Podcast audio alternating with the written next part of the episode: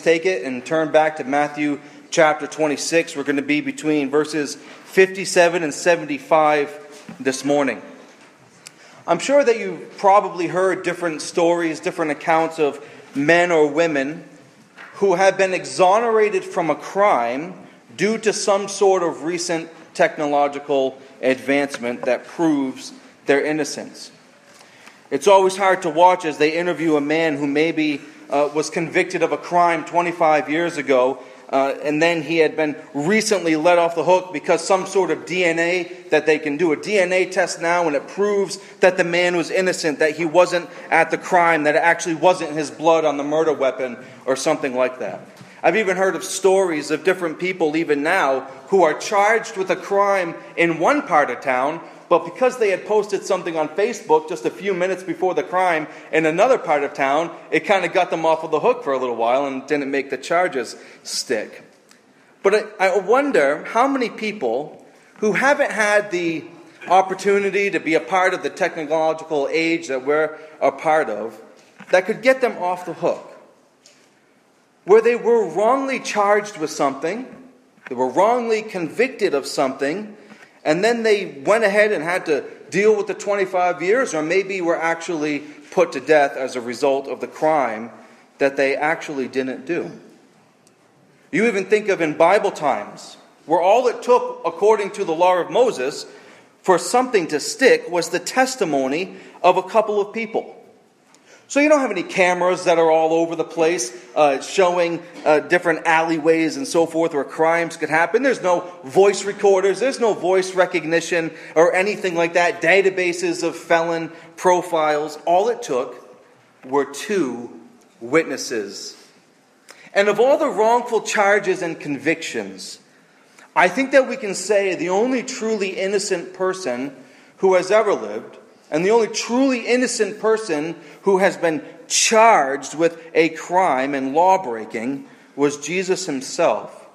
Yet here he stands in Matthew chapter 26 as one who they say has committed error. There's nothing that's going to get him off the hook. Even on a God level, God Himself wants Jesus to go through this. We looked at that in the Garden of Gethsemane that this was the Father's will for Jesus.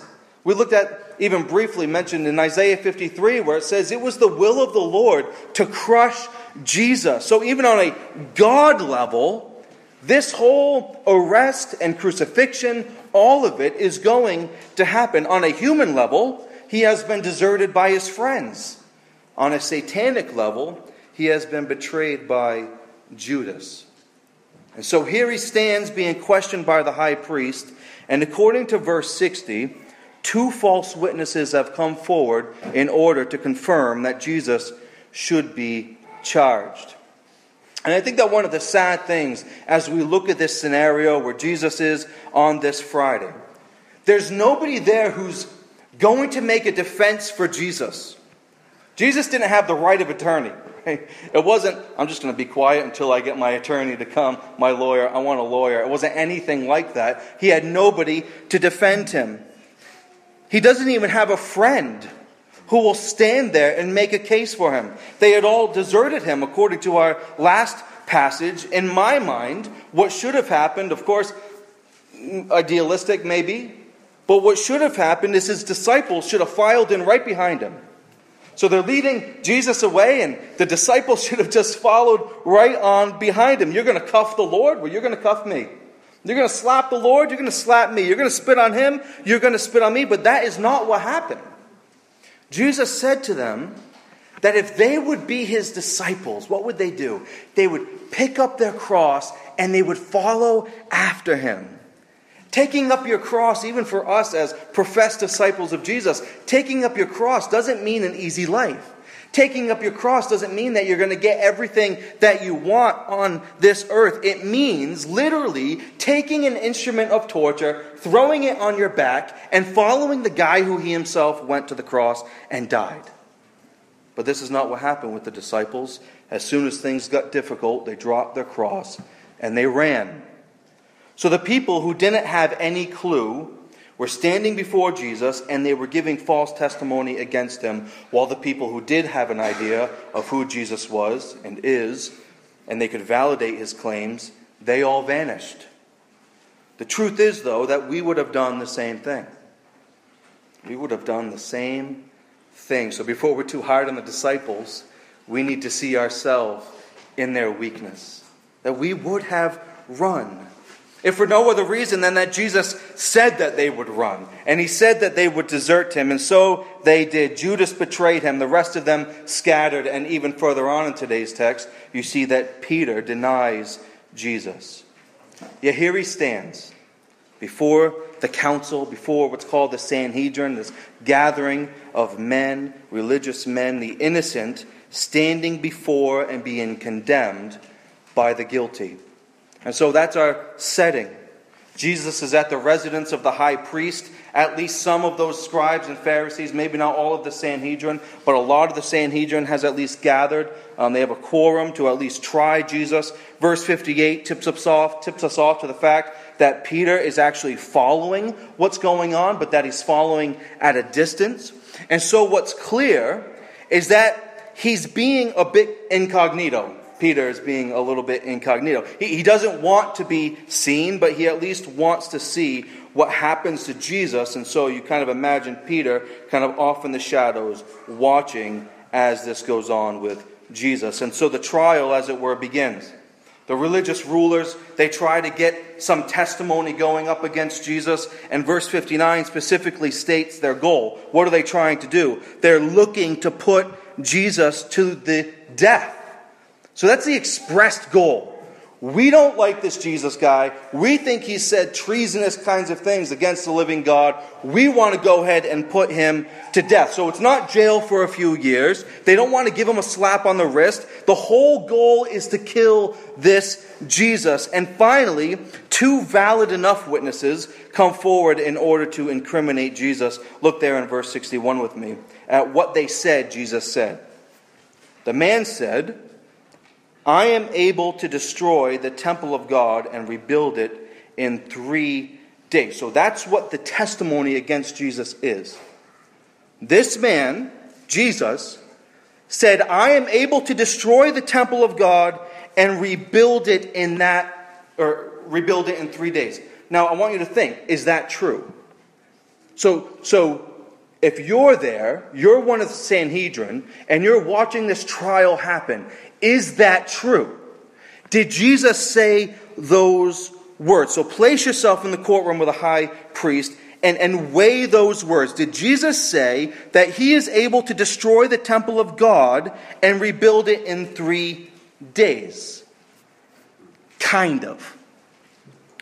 It's twisted enough. They took his words and they twisted them enough to make it sound like something totally different. Let me show you what he actually said in John chapter 2 verse 19. Jesus answered them, "Destroy this temple, and I will rebuild it in 3 days." So those are Jesus' words.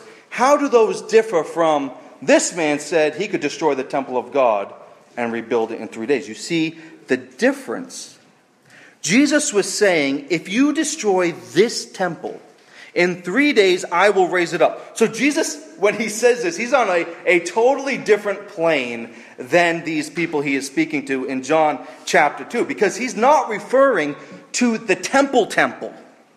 He's referring to himself as the temple. So, so you destroy me, you destroy this temple, John 2 19, you destroy this temple, and I will raise it up on the third day. So that totally changes things.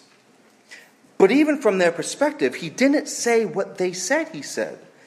They put it in the words temple of God, indicating that he believed, that they believed, he was talking about the actual beautiful holy temple that they had worshiped at for so long, making Jesus, so in their minds, they're thinking Jesus, he wants to destroy the temple of God, making Jesus out to be some sort of revolutionary. He's some sort of zealot, and he wants to tear down the religious strongholds of the day, which is a totally preposterous claim. Why is that preposterous? Because you know how Jesus feels about the temple. Did, not Jesus just clear out the money changers from the temple? Did he not even pay his taxes when he had Peter go get that coin out of the fish's mouth? That was that two drachma tax to pay for the upkeep of the temple. So Jesus paid his taxes to the temple. He even went in there and he drove out all the money changers because he said that the Father's house would be a house of prayer. And so they skewed his words enough to make the whole council believe this man doesn't really care about the temple. In fact, he wants to destroy the temple, which is not what he meant with saying the temple. He meant his very self. But like any agenda, they take what he said and twist it to their advantage. Politics have been going on for a long time, and so here he stands. He's totally innocent. Two people have brought this charge against him as though Jesus were actually going to destroy the temple and threatening to destroy the temple. And in spite of all of this, although wrongly accused, look at Jesus' reaction in verse 63. But Jesus remained silent. What's, what's Jesus doing there? Why, why isn't he saying anything? I think he's further fulfilling what is said in Isaiah 53 that he was oppressed and he was afflicted, yet he opened not his mouth. The high priest then places Jesus under an oath and he says, I adjure you by the living God, tell us if you are the Christ, the Son of God. And Jesus, in that moment, actually begins to speak. He says, You have said so. So tell us, Jesus, are you the Christ? Are, are you the Son of God? You have said so. I am the Christ. I am the Son of God. Last week I mentioned that the hot water of the situation had revealed who the disciples were, and they all desert him, showing who they really are. And then the hot water of this situation is also revealing again to us who Jesus of Nazareth actually is. He is the Christ, the Son of God. And it's statements like these, affirmations like these, this is why they want to get rid of him. Uh, John chapter 5 and verse 18 says this this was why the Jews were seeking all the more to kill him, because not only was he breaking the Sabbath, but he was even calling God his own Father, making himself equal with God. The high priest must have been licking his chops as Jesus says this because these words are what is going to pin Jesus to the cross. By making himself equal with God and calling himself the Son of God, the case was totally closed in the minds of the high priest. It was all over. There wasn't a soul standing there that night who would have heard Jesus say, You have said so, and think he was innocent. They would have all assumed his guilt. This was complete and utter blasphemy on the part of Christ, which is actually what he says in verse 65. The high priest, I think this is probably feigning uh, his, his, how, how irritated he is, but he's, he's making this scene, but truly joyful in verse 65. He has uttered blasphemy. What further witnesses do we need? You have now heard his testimony. So the high, the priest asks the council what the penalty should be, and they get exactly what they want. They're looking to put him to death. He asks the council, So what should it be? And the jury, as it were, says he deserves death. They start spitting on him. They slap him. Actually, the word for slap could also be translated to club, hitting him with clubs. They begin to play a new game with their prisoner, and they slap him across the face, and they say, uh, Prophesy to us, Christ? Who is it that slapped you? Who is it that struck you? You claim to be God. You know everything. Who slapped you? We sing that song at Christmas Mary, did you know? Mary, did you know that when you kiss your little baby, you've kissed the face of God? But what these men didn't realize is that they were truly slapping the face of God. And so Christ has been charged, he's been convicted, and now he's been sentenced to the death. The only red tape is what we'll look at next time we're together with the Roman government. Uh, the Jews couldn't necessarily just go ahead and put this guy to death. They would need the approval of the Romans who were over them in order to uh, put Jesus to the death, which of course they get. But while all of this is happening, there's something else that's happening at the same time. You remember back in verse 58 where we left Peter, right? Peter is off in the shadows watching this whole thing play out at a distance. So, what has been happening with Peter? Now, how is he taking all of this in?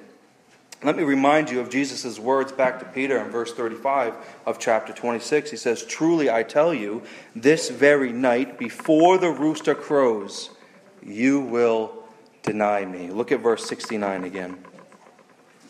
Now Peter was sitting outside in the courtyard, and a servant girl came up to him and said, You also were with Jesus the Galilean.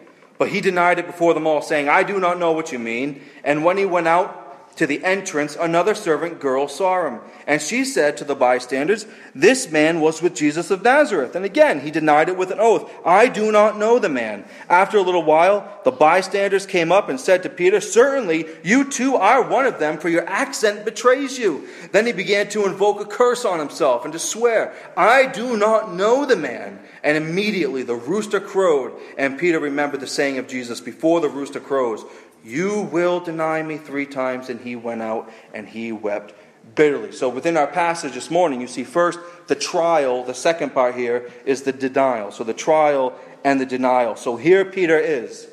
He's had a pretty eventful night, right? I mean, you remember that he had that first communion with Jesus, that last Passover first communion. He had his feet washed and all of those kinds of things. He goes out to the garden after the communion and he uh, is asked to pray with Jesus, of course, falling asleep. Just a little bit beforehand, he had tried to kill that guy, Malchus, right? And instead of getting his neck, he accidentally chopped off his ear, even though he intended to kill him. And so it's interesting to consider the night that Peter has already had. And here he is again, waiting in the wings. He's in the distance. So this, I think, is at least a good thing, right? That Peter is at least around right? He's at least he's able to see. He's to be commended for at least being close enough to see Jesus, although he's apparently unwilling to do anything about what's going on to the one whom he had confessed previously is the Christ. But the Gospel of Mark tells us that Peter is actually sitting warming himself by the fire. And that's kind of irritating, isn't it? That's a little irritating. That there Jesus is cold, being slapped around, being accused of certain things. And there Peter is warming himself by the fire. And as he is, a servant girl comes up to him and says, You also were with Jesus. Now, keep in mind who's saying this a, a servant girl. Let's just kind of imagine a, a little girl coming up to him. You also were with Jesus. So it's kind of like she was an eyewitness, like she herself had seen him with Jesus, and Peter flat out denies it. He denies it before everybody who is there and able to listen. I heard a person refer to this once in regard to Peter's denial as strike one, right? First time he gets approached, first time he denies, strike one. Then another servant girl comes up to him and said the same thing. But to those around there, she said, This man was with Jesus. And taking things a little bit further, Peter denies it with an oath. Maybe like you or I would say when we were very young and very immature, I swear on a stack of Bibles that I you know, deny being around this man. Or uh, I swear on my grandmother's life that I haven't done this or that kind of a thing. But he swears that he has had no affiliation with Jesus. Strike two. Then the bystanders come up to Peter and they're all like, You, you are one of them. Your accent betrays you. And I think we can understand a little bit about accents in this state, can't we? Um, you run into somebody at Hussey's, right? And they say, Yes, right. I'm going to reverse it. So you run into somebody at Hussey's and they say, Hey, can you all tell me where to find the milk? You'd say, Oh, you must be from the South, right? You would automatically assume that that person was from the South. There would be no need to even question it. But what if they had actually said, Actually, I was born and raised in Augusta? You, you wouldn't believe them, would you? Why, why wouldn't you believe them? You wouldn't believe them because their accent has betrayed them. And Peter, being a Galilean fisherman, had a certain identifi- uh, identifiable brogue or accent, and it gave him away as from being from Galilee, the place where Jesus did a bunch of ministry. So you were with him. I can hear it in your accent. You were with Jesus. So take comfort in that. Jesus must have had an accent as well. But for the third time, he denies. Strike three. Peter denies the Lord. He denies the Lord to the servant girl. He denies the Lord again to another servant girl.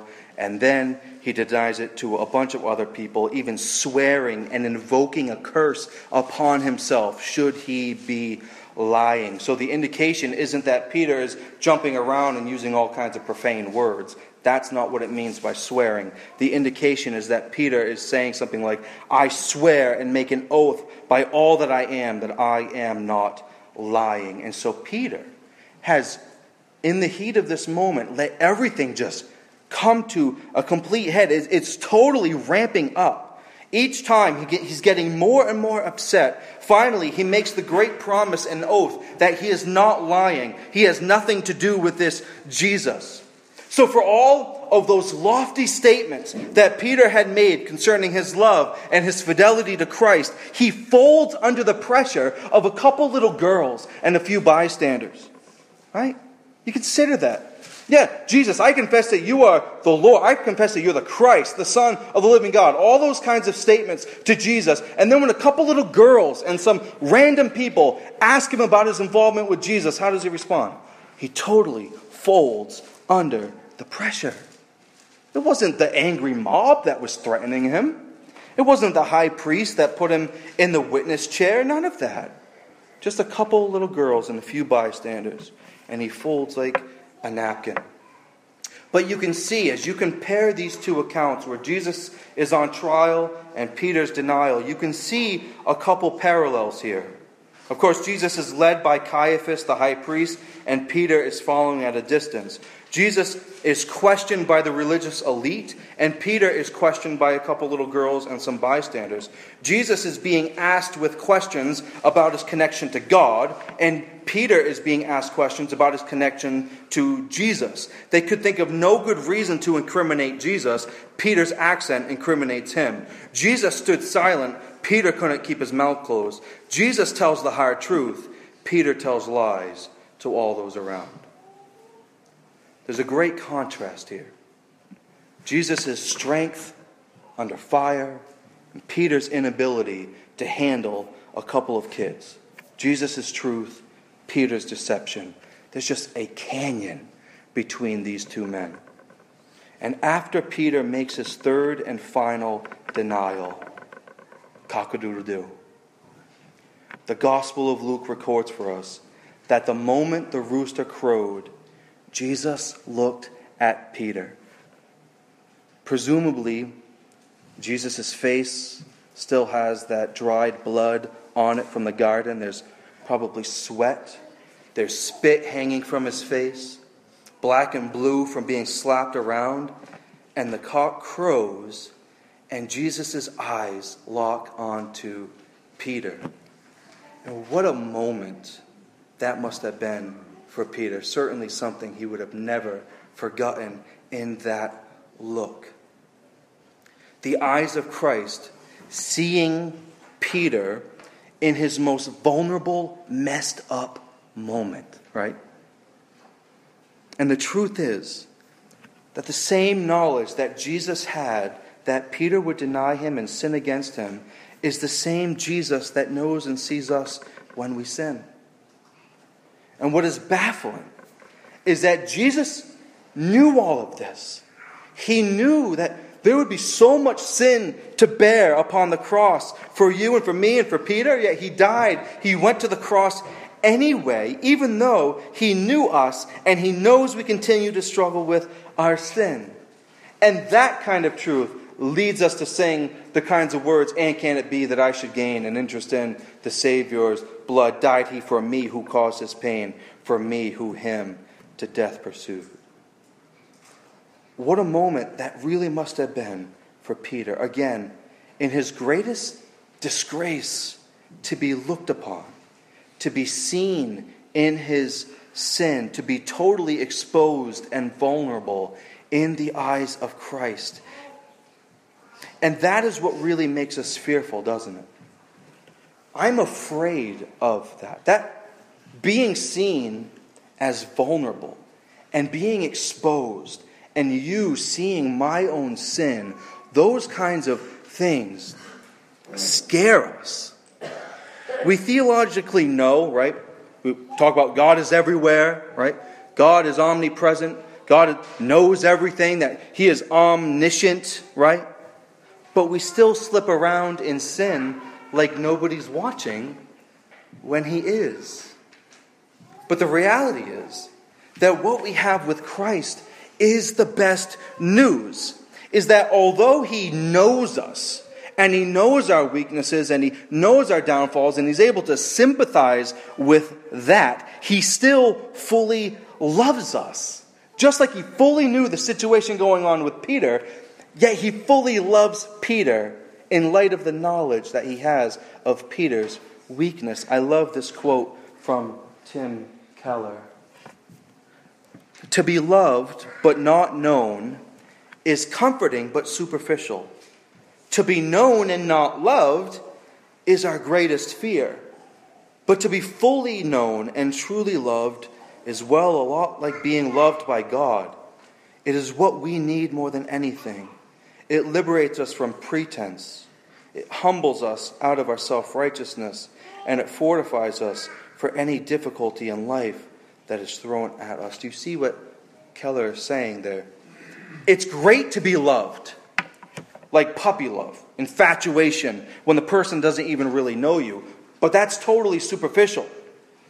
But then when we are known, but we are not loved, that's the worst thing of all. When somebody knows all of the dirt and all of the baggage and your sin struggles and all of those things, but they don't love you, that's terrible. It's only when we're both fully known and fully loved that's when we're able to flourish. And Peter would soon learn how much Jesus loved him. Jesus would go to the cross for Peter's sin, he would die for his sinful denial of Jesus.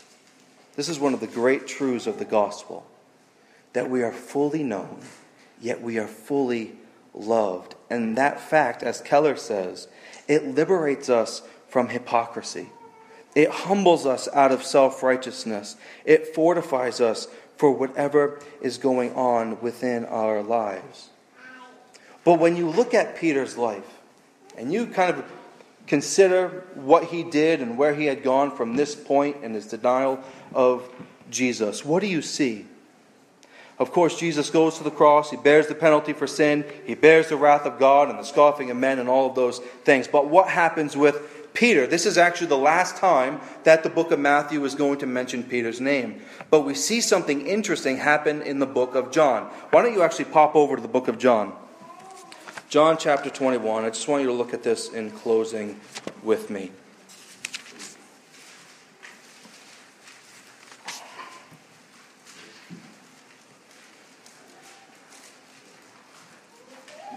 John 21, beginning in verse 3.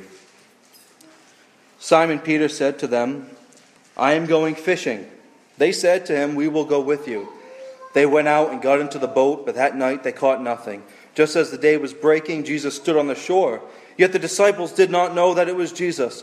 Jesus said to them, Children, do you have any fish? They answered him, No. He said to them, Cast the net on the right side of the boat, and you will find some. So they cast it, and now they were not able to haul it in because of the quantity of fish. That disciple whom Jesus loved, meaning John, therefore said to Peter, It is the Lord. When Simon Peter heard that it was the Lord, he put out his outer garment, for he was stripped for work, and threw himself into the sea. Now down to verse 15. When they had finished breakfast, Jesus said to Simon Peter, Simon, son of John, do you love me more than these? Peter said to him, Yes, Lord, you know that I love you. He said to him, Feed my lambs. He said to him a second time, Simon, son of John, which is Peter, do you love me? He said to him, Yes, Lord, you know that I love you. He said to him, Tend my sheep. He said to him the third time, Simon, son of John, do you love me? Peter was grieved because he had said to him for the third time, Do you love me? And he said to him, Lord, you know everything. You know that I love you. Jesus said to him, Feed my sheep. In verse 19b, and after saying this, he said to him, Follow me. That's just gripping. That this is not long after Peter's three times denying Jesus. And John says, That's the Lord on the, on the seashore. And what does Peter do? He throws himself into the sea and swims as fast as he can to go and see his Lord. And then that beautiful conversation between Peter and Jesus Peter, do you love me? Yes, you know that I love you. Then feed my lambs. Peter, do you know, do you love me? Yes, Lord, you know I do. Tend my sheep. Peter, do you love me? Lord, you know everything, and you know that I love you. Feed my sheep, Peter. Do you think that Peter got the message? There's indication in 1 Peter chapter 5 that he got the message. He's talking to the elders of the church, and he says, So I exhort the elders among you, as a fellow elder and a witness of the sufferings of Christ, as well as a partaker in the glory that is going to be revealed, shepherd the flock of God that is among you, exercising oversight, not under compulsion, but willingly, as God would have you, not for shameful gain, but eagerly, not domineering over those in your charge, but being examples to the flock. And when the chief shepherd appears, you will receive the unfading crown of glory. What's it sound like Peter is concerned with? He's concerned that the lambs, that the sheep get fed and that they get taken care of, responding and obeying the words of Jesus. Feed them, tend to them, feed them. Jesus gives Peter the opportunity to affirm his love three times in light of his denying him three times.